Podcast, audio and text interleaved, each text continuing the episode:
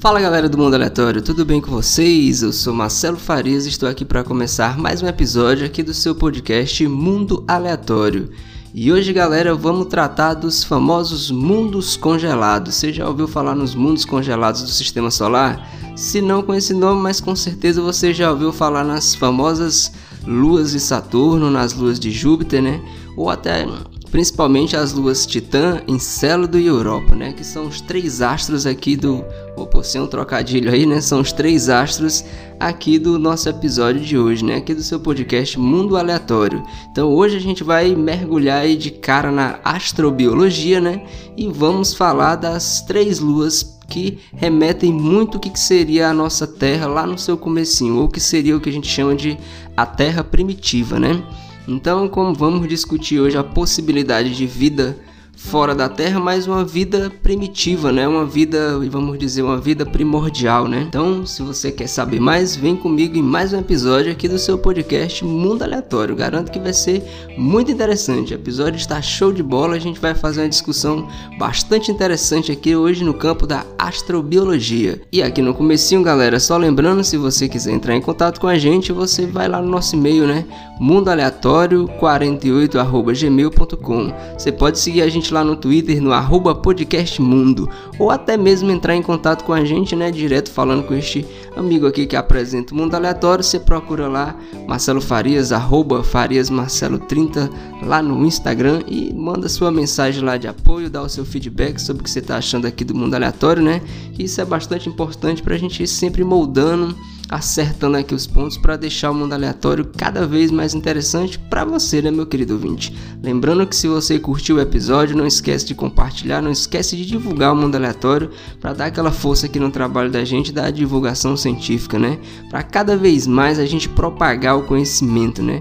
A gente está divulgando a ciência cada vez mais. Então, galera, vamos começar a nossa viagem, né? Vamos a bordo aí já já que uma das missões principais, né, que foi lançada exclusivamente para se estudar Saturno e as suas luas, que foi a missão Cassini, né?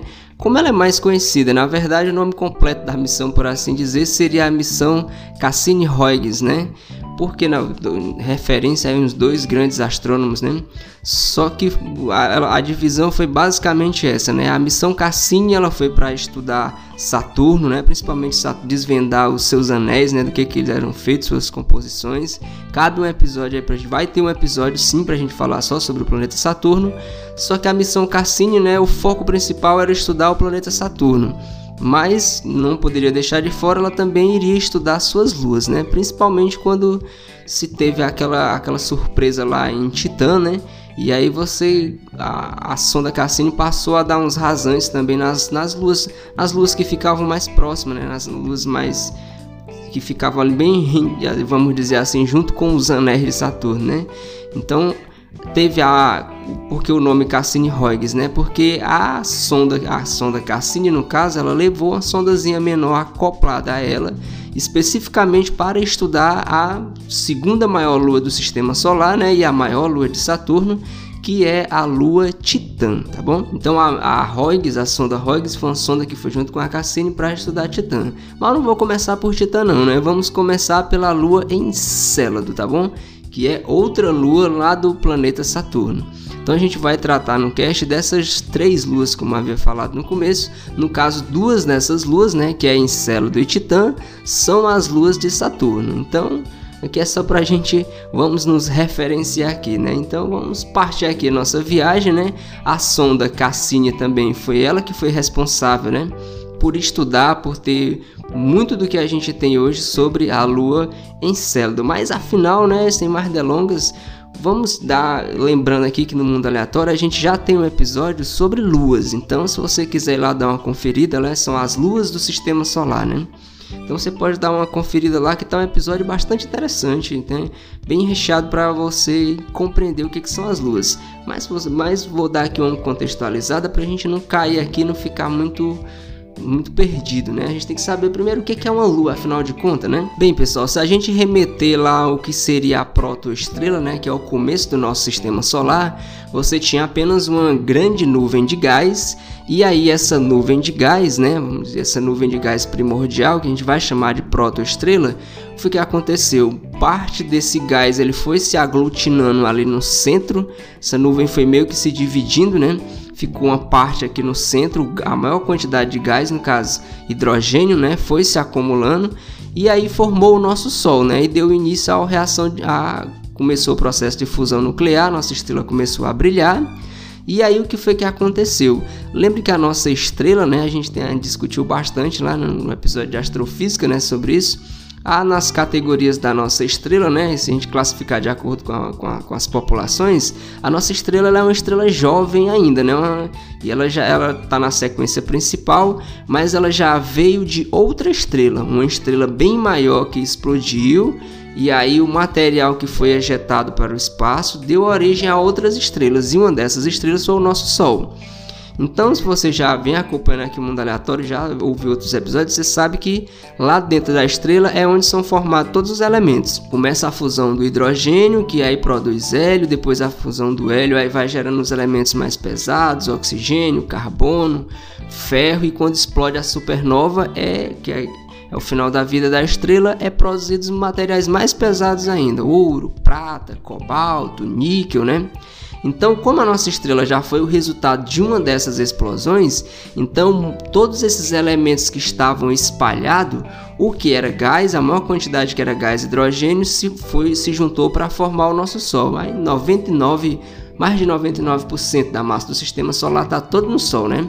Ou seja, era gás, é gás na verdade ainda, né?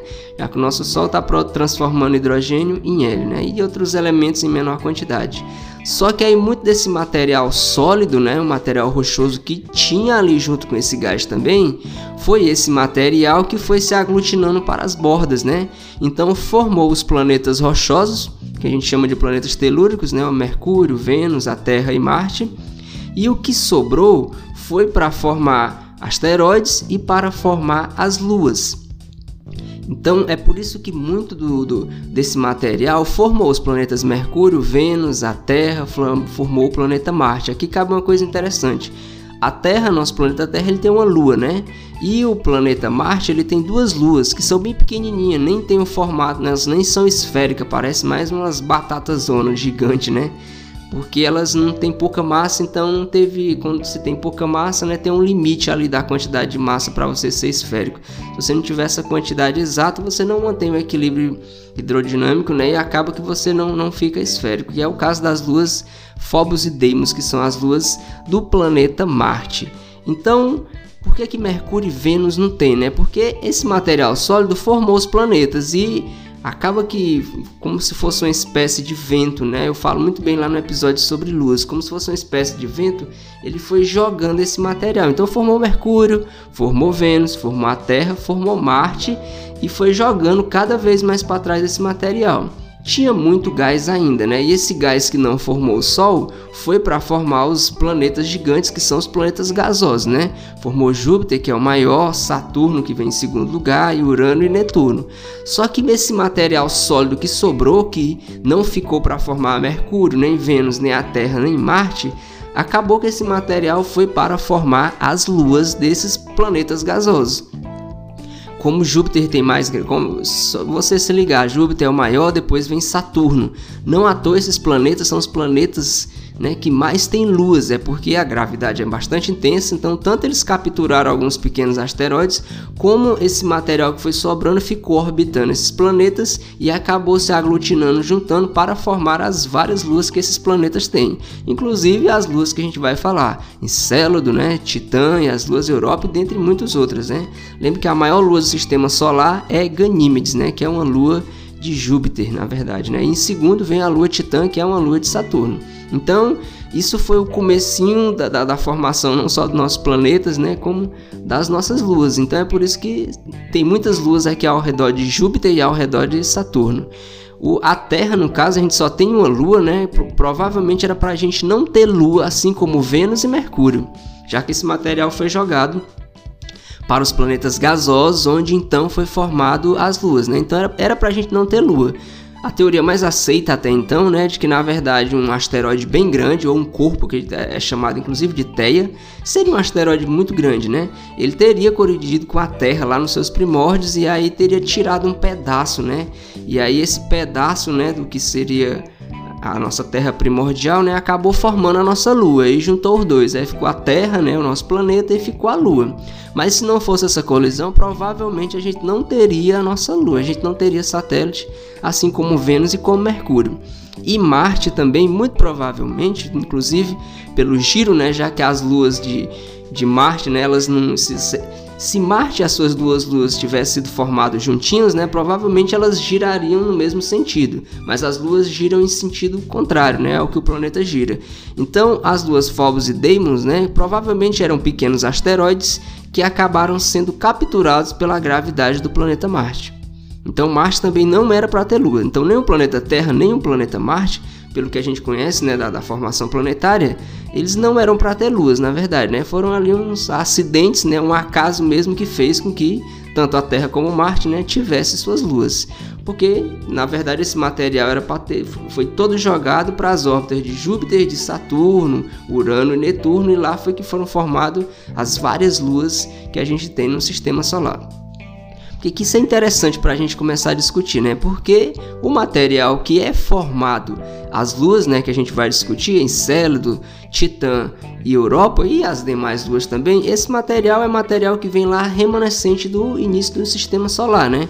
porque vai ser interessante para a gente ver, por exemplo, que essas luas podem ter, por exemplo, os mesmos materiais que o nosso planeta Terra tinha lá no comecinho, quando ele ainda era uma bola bem quente ainda, né? Quando você ainda não tinha a crosta, a crosta agora que estava se formando ainda, né? Isso bem, bem no iníciozinho, vamos dizer, quando a nossa, quando o nosso planeta Terra eh, surgiu, quando ele nasceu, né? Por isso também o interesse da gente tão grande em estudar essas luas, porque elas na verdade são exatamente a, vamos dizer assim, a Terra lá no seu início, a Terra primordial. E aí você já sabe muito bem, né, que existe toda uma área dentro da uma área da astronomia, né, que é chamado de astrobiologia, para estudar. Uma, uma área bastante vasta, né, grande, cada vez mais, né, quanto mais observações a gente tem, mais essa área está se expandindo, que é exatamente para se estudar, né, o surgimento da vida, né, para estudar claro, com base né, no, na vida que a gente conhece, né, o nosso referencial de vida. É sempre bom a gente salientar e quando a gente fala de vida, a gente conhece a vida aqui na Terra. Então, o nosso parâmetro, a nossa base, a nossa referência é isso. Isso não quer dizer né, que possa existir uma vida baseada não em carbono, né, já que a base da vida aqui é carbono, nitrogênio, oxigênio, né? Então, uma vida baseada em outros elementos que usam outros solventes sem ser água, por exemplo, pode muito bem existir e a gente não tem essa compreensão ainda, né? Então, a astrobiologia ela vai buscar por indícios, vestígios, né, de vida fora da Terra. Normalmente a galera acha que o astrobiólogo, né, tá, tá interessado em procurar logo uma civilização avançada, mas não é bem assim, né?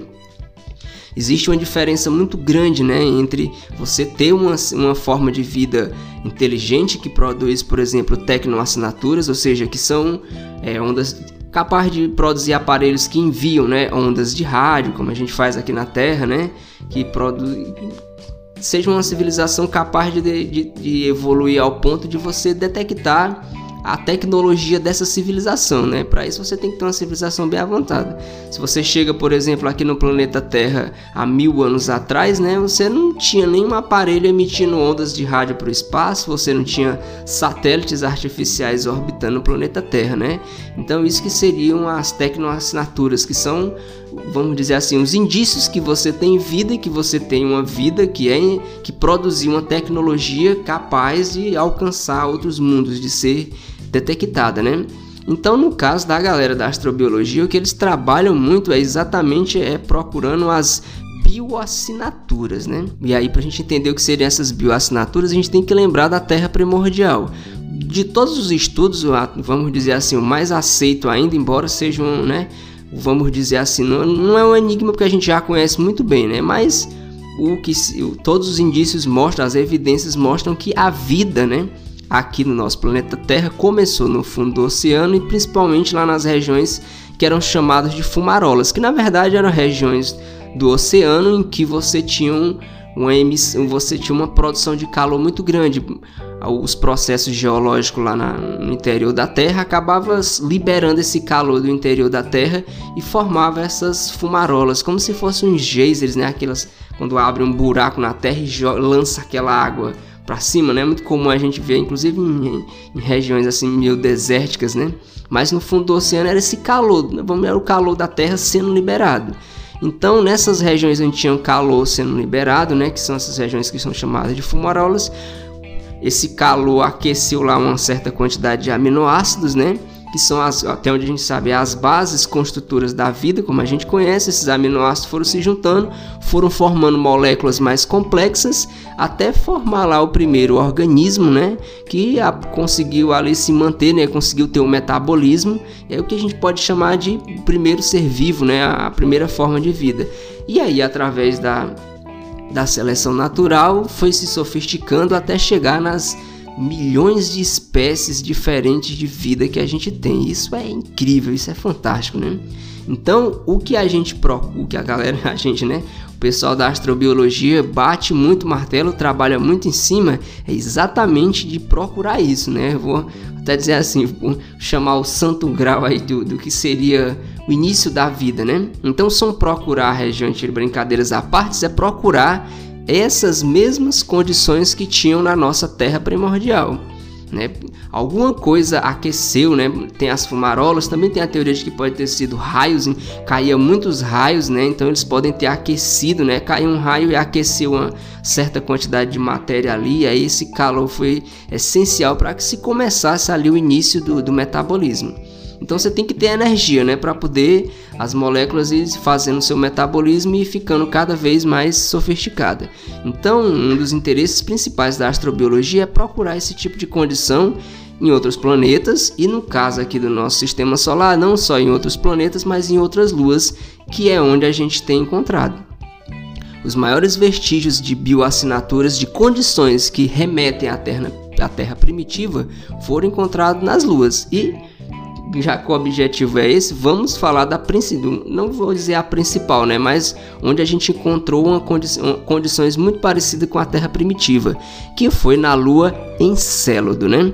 A Lua Encélada pequenininha, ela tem cerca de 500 quilômetros de diâmetro só, então ela é pequenininha. Ela estava ali no limite. Ela é esférica, mas quase que ela não é esférica, quase que ela não tem massa para ser esférica. Ficou ali mesmo no limite, né? Ela é tem uma, é recoberta por uma camada de gelo. Parece muito que você olhar assim para imagens do Polo Norte, que parece que está coberto de neve, só que uma camadazinha fina, né?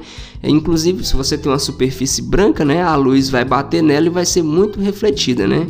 Nos astros, isso é chamado inclusive de albedo, né? Albedo é a capacidade que um astro tem de refletir a luz. Você vê a nossa lua brilhante no céu, mas o albedo da nossa lua, ele não é ele é bem baixo, na verdade. Ele é mais perto de, uma coisa que é parecido com asfalto, né? O betume é uma coisa já meio negra, né? Porque realmente, né, ele, o albedo da nossa lua ele não, não é tão alto, é porque ela está muito próxima da gente. No caso da lua Encélado, né, ela como tem essa camada branquinha de gelo que reveste a lua inteira, ela tem um albedo de quase 100%, praticamente 100% da luz que bate nessa lua, ela é refletida de volta, né? Por isso a gente vê ela brilhando com intensidade muito grande, né? Um é o maior albedo dos astros aqui do sistema solar. Lembre, albedo é a capacidade que um astro tem de refletir a luz. Então, quanto maior o albedo, mais ele reflete a luz. O planeta Vênus, por exemplo, que tem uma atmosfera muito densa, né? Ele reflete bastante a luz também. Ele tem um albedo bastante grande. Então, isso é uma característica, né, lá da da Lua em Célado. Mas isso não é o interessante da Lua, né? A Lua também, ela descobriu-se né, com a missão Cassini que ela é responsável por manter um dos anéis de Saturno. E é aqui que a coisa começa a ficar interessante. É o anel E, E, né? É o E, né? Como você queira chamar aí. O anel E, que é um ele praticamente ele é alimentado por a Lua em célula. Como assim ele é alimentado, né? Bem, esse, os anéis de Saturno são formados por poeira e gelo. Esse anel então descobriu-se quando se diz primeiro se sacou a composição desse anel, né? Esse anel ele tem, ele tem gelo, basicamente muito gelo. Ele também tem sal, tem uma quantidade de potássio, tem uma quantidade de fósforo, né? E aí começou-se a descobrir de onde é que vinha esse material na verdade. E se observou que em Encélado, principalmente na região do Polo Sul de Encélado, acontece uma espécie de geysers, que na, ou como é mais chamado de criovulcões que o que é um criovulcão, né? Aqui na Terra a gente está acostumado com o vulcão que ele faz o quê? Ele joga aquele monte de lava que vem do núcleo da Terra, né? Só para dar uma lembrada que eu vou fazer o comparativo, lembre, a gente tem a crosta da Terra, que é como se fosse a nossa pele, né? Ou seja, que é a camada de rocha, né, que cobre, recobre a Terra inteira. Abaixo dessa, dessa camada que é a crosta terrestre, né, a gente tem um manto que é magma, né, que rocha, ferro, material derretido, né? Que quando o vulcão, que é que ele faz? Tem uma ruptura né, dessa crosta, como se quebrasse a crosta, e é jogada essa lava para fora. E você com certeza já viu imagem do vulcão em erupção. Tem lá aquele, todo aquele formato dele, né? Fica aquela boca e, e a lava começa a ser jogada para fora, né? Até ela solidificar de novo. Aquela coisa fica é, até lindo de se ver, né? Não é bom de se estar perto, mas de se ver é muito bonito, né? Vem aquela, parece uma chama, né? Aquela uma lama, zona incandescente, né? Então aquilo que é a lava que vem. Então, lá em Célodo, né, lá principalmente no Polo Sul, tem muitos, vamos, são vulcões, mas são vulcões que não expelem lava. Na verdade, eles, eles expelem gelo, né? Por isso o nome cria o vulcão. Joga, na verdade, vem água, só que devido à diferença de pressão, ela acaba congelando. É como se fosse uma lava que não é feito lá de rocha derretida. É uma lava que, na verdade, ela é fria, muito fria e é gelo. Essencialmente ela é gelo e, como a gente viu, como se descobriu depois, sal. Mas o que, que acontece? Além desses criovulcões, eles jogam não só essa, esse gelo, mas eles jogam bastante água. É água, só que quando ela, a diferença de pressão é tão grande que acaba virando gelo.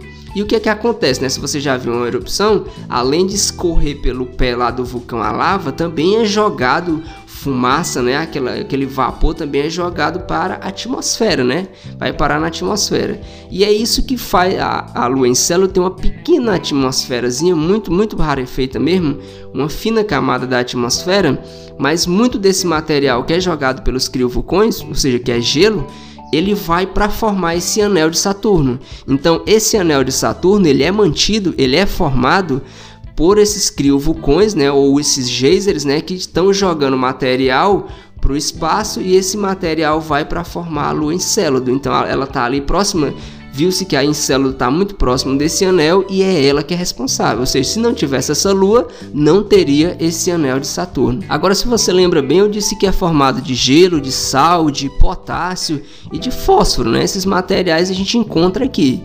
E aí se começou a estudar essa lua e viu que ela tem uma crosta.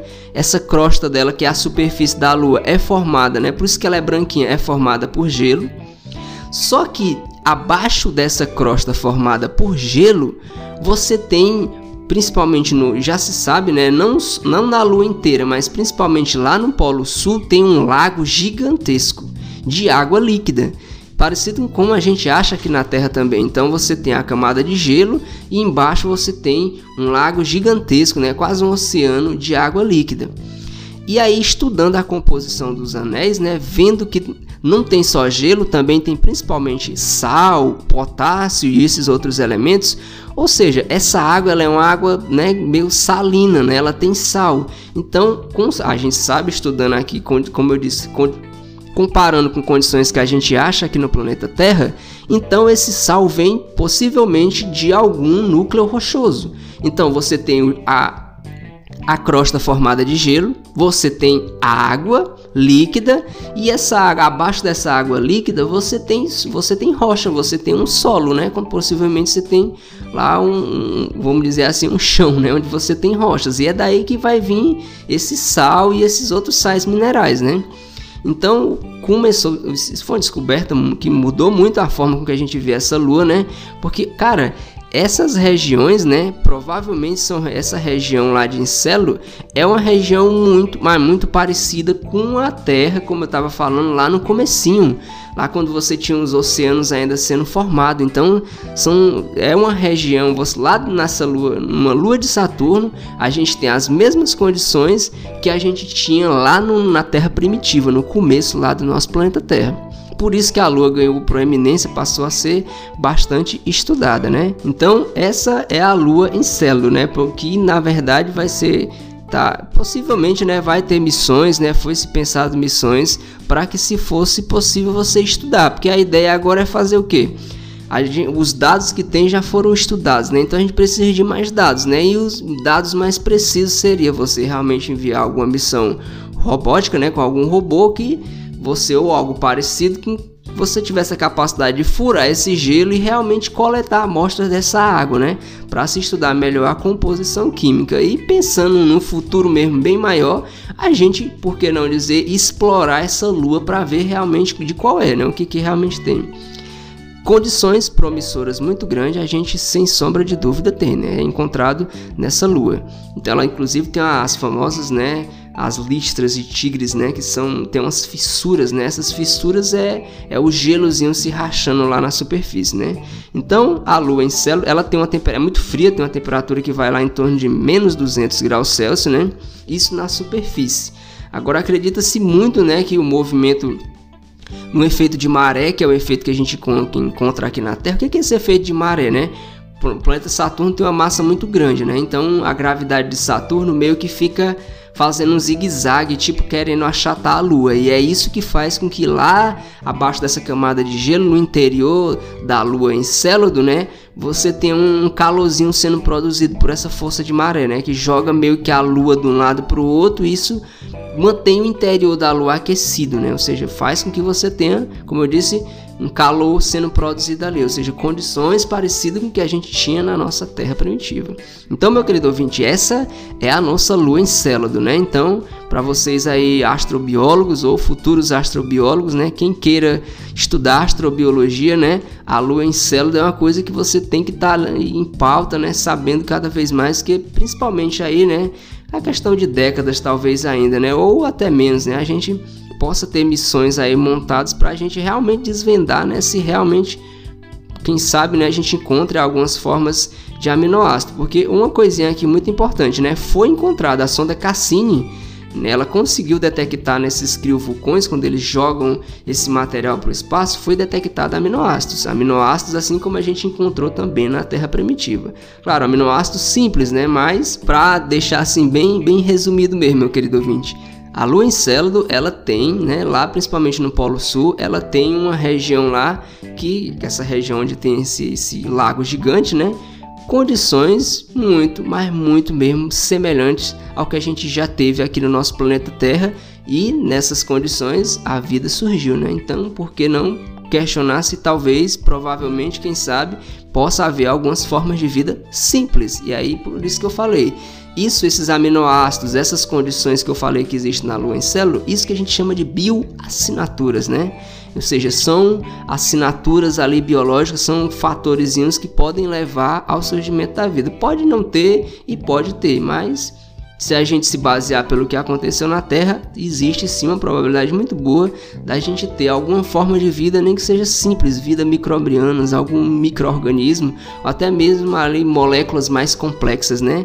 Que um, se não gerou, mais um dia pode vir sim a gerar a vida, né? Então, meu querido ouvinte, essa é a lua em célula, né? Então agora a gente vai ligar o motor aqui, vai mais vai dar uma voltinha ali ainda na órbita de Saturno, porque a gente vai para outra lua que é a lua Titã, né? a segunda maior lua do nosso sistema solar. Então vamos dar um mergulho aqui agora na atmosfera de Titã. Bem, meu querido ouvinte, Titã, né? Vocês, se você não já deve ter visto aí na capa do episódio, né? Tá lá belíssima a lua Titã, né? Ela vai ter uma cor alaranjada e essa cor meio alaranjada que Titã tem é principalmente por causa da sua atmosfera. Ela tem uma atmosfera muito densa, né? A lua Titã, né, como já falei até no começo do episódio, é a segunda maior lua do sistema solar, só perde mesmo para Ganímedes. E outra lua que foi bastante estudada, essa mais do que Encélado, porque como eu disse na missão Cassini ou Cassini-Huygens, a sondazinha menor Huygens acabou se desprendendo e foi pousar em Titã. Ela realmente pousou em Titã. A sonda pousou em Titã. Cerca de pouco mais de uma hora, né, que ela conseguiu ficar lá até o seu combustível acabar, ela ser desligada. E até então, a sonda Huygens baixou em, em Titã e enviou os dados para Cassini, que foi enviada aqui para o planeta Terra, né? Então, Titã, né? Vamos lá, a segunda maior lua do sistema solar, né? A maior lua do planeta Saturno, muito conhecida pelo esse tom alaranjado que tem nas, nas fotos, nas imagens dela.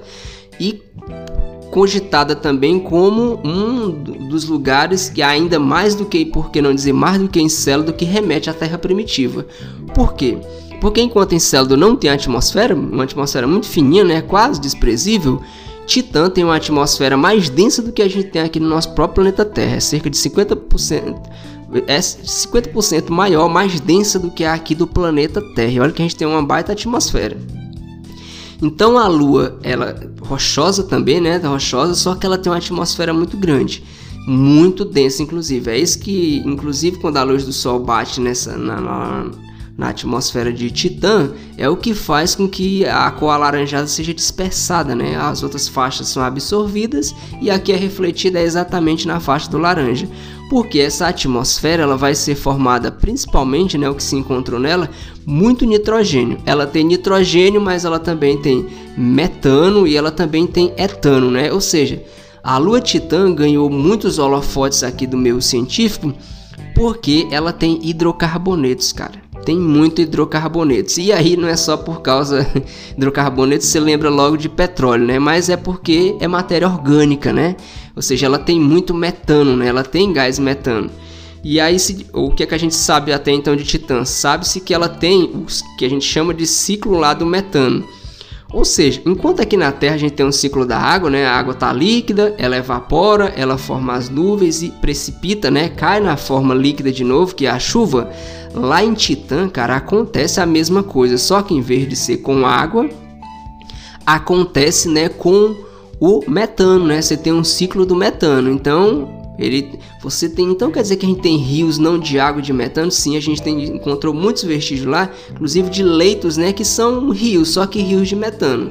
E aí tem metano líquido? Tem por causa de como a atmosfera ela é muito densa, então a pressão é forte, fazendo com que você consiga ter metano líquido. E fazendo o ciclo do metano, tem um metano, tem rio do, de metano, Aí esse evapora, forma as nuvens de metano e precipita na forma líquida de novo. Metano e etano, né, que são o metano bastante conhecido, o etano também, né, são hidrocarbonetos simples, né? Mas aí você tem condições também que aí por isso que chamou bastante atenção, diz, pô, é, parece muito com o planeta Terra, só que em vez de água é metano. Sim, seria, se você pode estar pensando, meu querido ouvinte, é um território inóspito à vida como a gente conhece? Sim, muito inóspito, né? Para a vida como a gente conhece aqui, para a gente, principalmente seres maiores, né? Mas principalmente aqui vale aquela coisa, a gente pode ter alguma forma de vida que se desenvolveu não na, usando a água como sorvente, mas usando outro, por exemplo, a amônia, né, que a gente encontra lá também. Ou seja, você poderia ter, não seria surpresa, né, não seria surpresa nenhuma, seria fantástico seria incrível, mas não seria muito surpresa assim em termos de escala evolutiva da vida, né? Você encontrar alguma forma de vida que se adaptou ou que se desenvolveu nessas, nessas condições. Então, é uma, você tem rochas, a superfície de Titã, né? Você tem sim alguma coisa que vai lembrar montanhas, né? Você também você tem toda uma superfície que é toda acidentada, né? É, é algo que lembraria muito a superfície do nosso planeta. Só que, né, é claro, né, tirando as plantas, né? você tem rochas, você não teria água escorrendo, você teria sim o metano, né, escorrendo os rios desse metano. Então você teria todo esse ciclo, né? Você teria uma, uma, uma espécie como se fosse algo muito similar aqui à Terra, só que colocando assim num cenário bastante distópico, né? Tinha um filme, inclusive, né? Um, um filme da Netflix, para caso alguém queira conferir. Claro, é um negócio, um filmezinho, né? Tá ali, ah, dá pra você se divertir, mas para você ter uma base, né? Que o filme é uma ficção científica bem louca, na verdade. O plot twist do filme é que eles, eles pegam um cara, um soldado americano, né? Vai ter uma missão para Titã. E aí é o seguinte, né? Uma coisa bastante interessante. A, a gente, né, não, não conseguiria sobreviver em Titã. Mas aí a ideia dos caras é fazer o seguinte: é, é como a gente sabe que uma forma de vida para se adaptar para viver em Titã teria que passar por uma evolução de milhões e milhões de anos.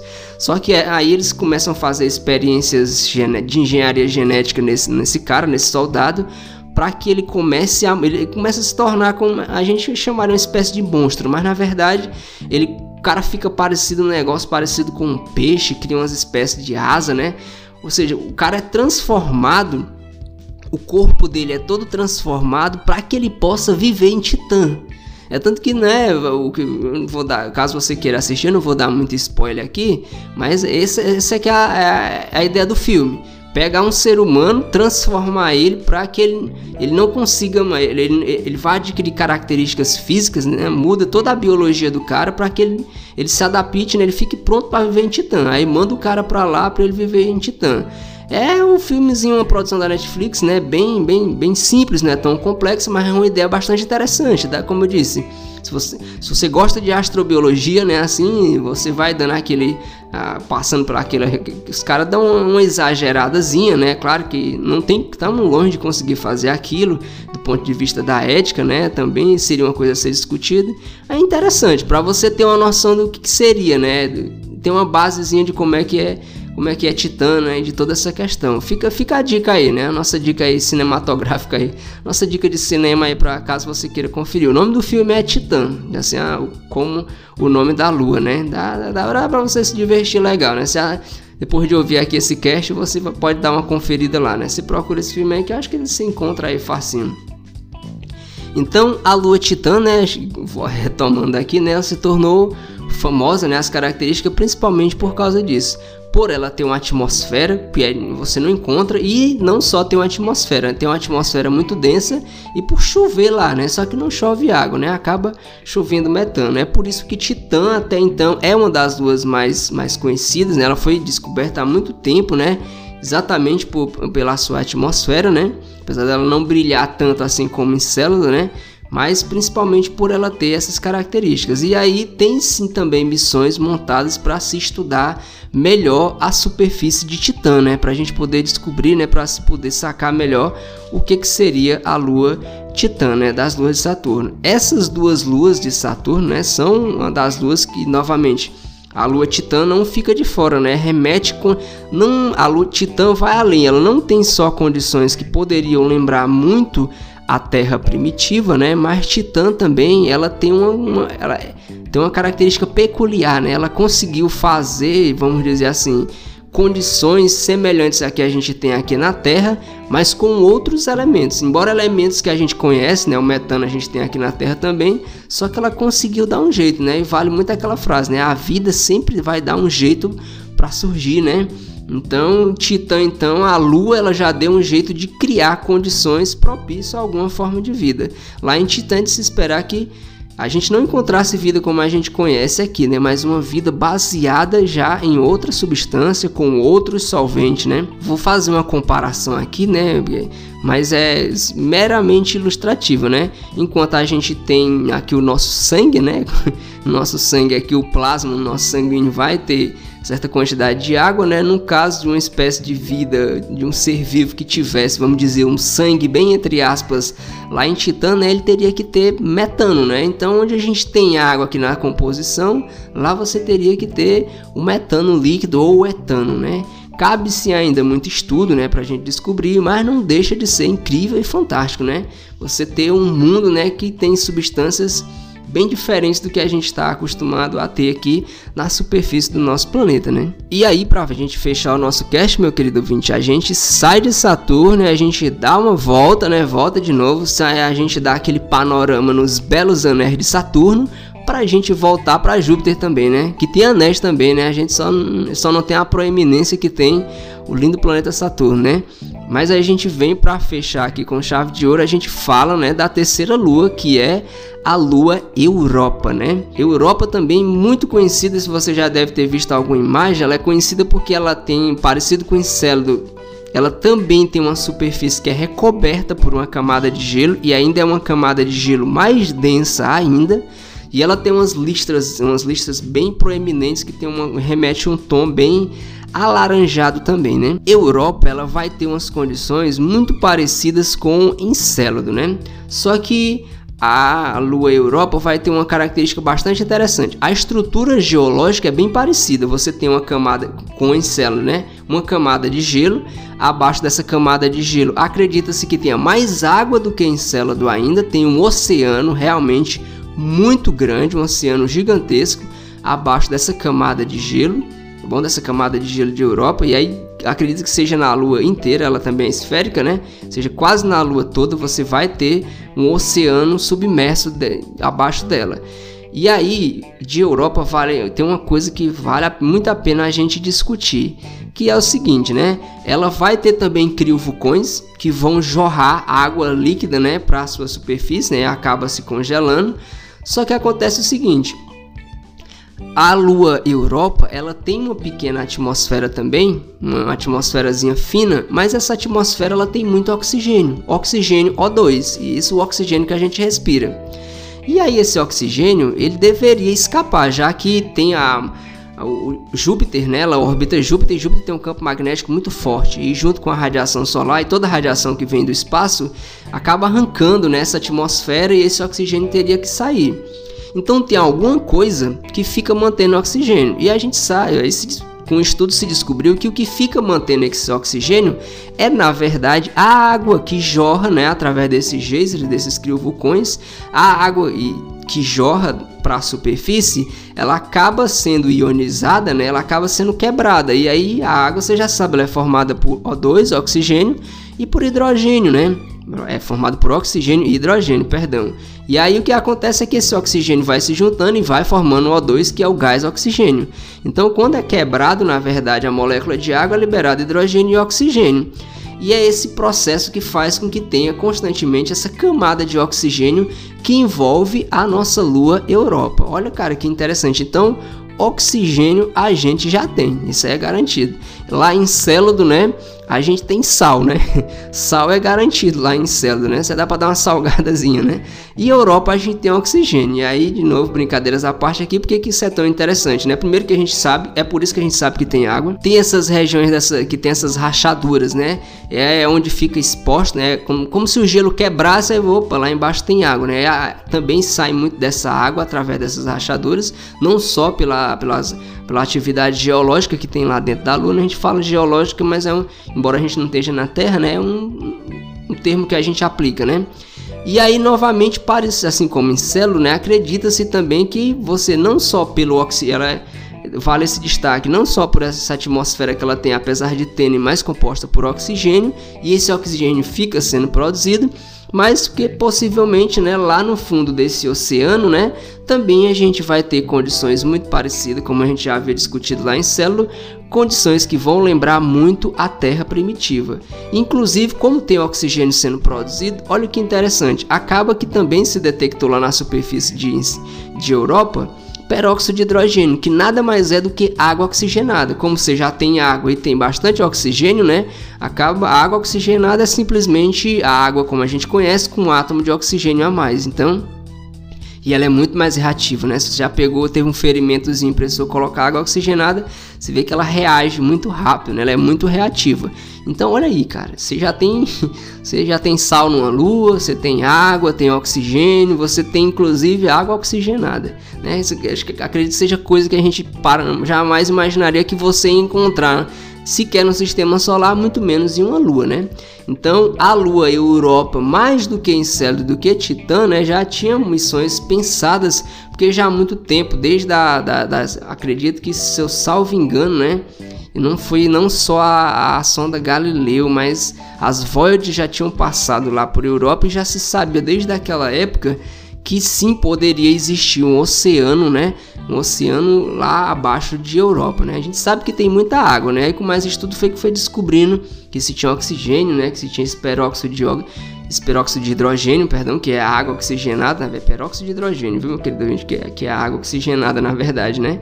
E então e condições semelhantes ao que a gente tem parecido com Encélado, nessa como tem mais água ainda, né? Você tem mais regiões ainda que com certeza cabe mais estudo. A ideia sim é mandar uma sonda com algum braço robótico ou mesmo algum robô para perfurar esse gelo, né? E você investigar melhor, né?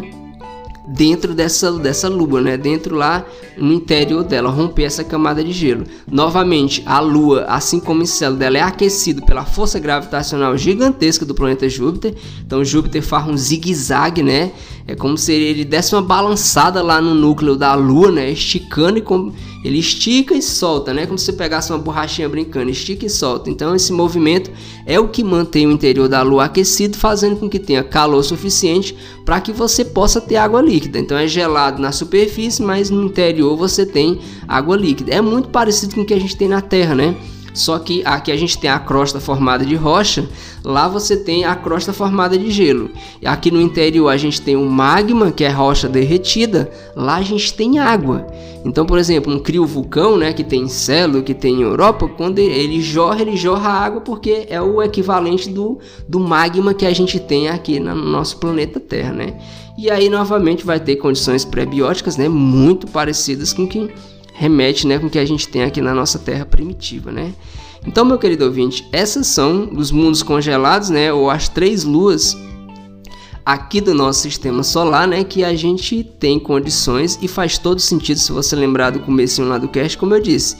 Muito do material lá da nossa que veio formar os planetas, né, que formou os planetas do sistema solar, os planetas rochosos, esse material que sobrou, ou seja, podemos dizer assim, fez Mercúrio, fez Vênus, fez a Terra e fez Marte. O que sobrou desse material foi jogado e aí formou essas luas. Então, de certa forma, essas luas, por que, que tem metano, né? Por que, que tem hidrogênio? Por que, que você encontra nitrogênio? Por que, que você encontra elementos que a gente encontra aqui na Terra? Não só porque a gente veio da mesma estrela da mesma estrela, da mesma supernova, né? Mas é porque esse material que sobrou realmente da formação desse planeta foi para formar essas luas. É mais uma uma coisa ainda que a gente, né, a galera da astrobiologia põe na conta aí para se estudar, né, para indícios, né, de você ter sim condições de formar uma vida primitiva, uma vida mais simples ainda, né? E para a gente fechar o nosso cast aqui, né, vale até relembrando o filme aqui Titã, né, vale a pena você assistir esse filme também, principalmente para você despertar o seguinte: nós seres humanos, a, vida que a gente tem aqui no planeta Terra, ela foi desenvolvida com gravidade, né, com condições atmosféricas, né, condições de pressão, de habitabilidade, né, para que a gente possa viver aqui no nosso planeta Terra, mesmo se descobrindo formas de vida mais simples nessas luas ou até mesmo em outros planetas, a gente não pode esquecer, né? E aí em pauta muito a exploração de, de Marte, né? Que a gente tem condições para se viver aqui no nosso planeta Terra. Você, a gente, inclusive uma viagem espacial pode muito bem danificar o nosso DNA a ponto da gente chegar debilitado numa lua dessa ou num planeta desse, né? A gente não deve esquecer que a gente foi feito para viver nesse planeta. A gente foi a nossa adaptação é toda para viver no planeta Terra. A gente foi feito para viver aqui. E, infelizmente a gente vive tempos onde a gente não está cuidando muito bem do nosso planeta não. A gente está destruindo o nosso planeta. É muito importante ter exploração espacial, demais. Acho isso incrível e fantástico. Buscar outros mundos, outras formas de vida. Isso é fantástico, interessante, como já discuti em outros casts, inclusive necessário porque daqui a alguns bilhões de anos nossa estrela vai virar uma gigante vermelha e a gente vai ter que se quiser perpetuar a vida pelo universo, vai ter que procurar outro local, né? Mas até então a gente tem que cuidar muito bem do nosso planeta, porque é nele que a gente nasceu para viver. Então é aqui dificilmente você vai encontrar uma cópia do nosso planeta com condições pra, de habitabilidade. E se encontrar, que eu acredito bastante que pode existir, mas ele vai estar tá a bilhões, por que não dizer milhões e milhões ou até bilhões de anos-luz de distância de nós, inviável para a gente chegar lá principalmente com a tecnologia que a gente tem, né? Então, só para dar aquele lembrete, né? Vamos cuidar aqui do nosso planeta porque o ser humano nasceu para viver nesse planeta, né? Não precisa, um dia se vai se ter um final, mas até ele chegar, é bom a gente lembrar que para que a gente possa viver e desenvolver cada vez mais a tecnologia, para que a gente possa explorar outros mundos, é preciso ter condições da gente viver e viver bem aqui nesse nosso planeta tão maravilhoso que tem condições de habitabilidade tão boas, né? E essenciais para gente. Novamente, a vida, na verdade, aqui no planeta Terra surgiu aqui, evoluiu aqui e essas condições são para sustentar a nossa vida. Mas não lembrando, como por exemplo no caso como a gente discutiu de Titã, que tem umas condições que seriam totalmente inóspita a vida como a gente conhece aqui no planeta Terra, mas que poderia muito bem ter desenvolvido uma forma de vida. E aí, por exemplo, uma forma de vida que se desenvolveu lá na base de amônia, usando metano, etano, os elementos que tem em Titã, ela também seria totalmente inóspita às condições de vida que a gente tem aqui. Essa aqui é uma coisa para a gente refletir também, né, meu querido ouvinte? No mais, meu querido ouvinte, espero que você tenha gostado. Era isso que eu tinha para discutir aqui com vocês. Até o próximo episódio, fiquem bem, se cuidem, né? E não esqueçam de compartilhar e divulgar os episódios aqui do Mundo Aleatório. Se você gostou desse episódio, manda para aquele seu amigo, seu colega, para vocês ouvirem e depois discutirem mais, né? Dar continuidade. Isso aqui é só um insight para que você possa fazer cada vez mais progredir né, nas discussões científicas. Um abraço, meu querido ouvinte, e até a próxima.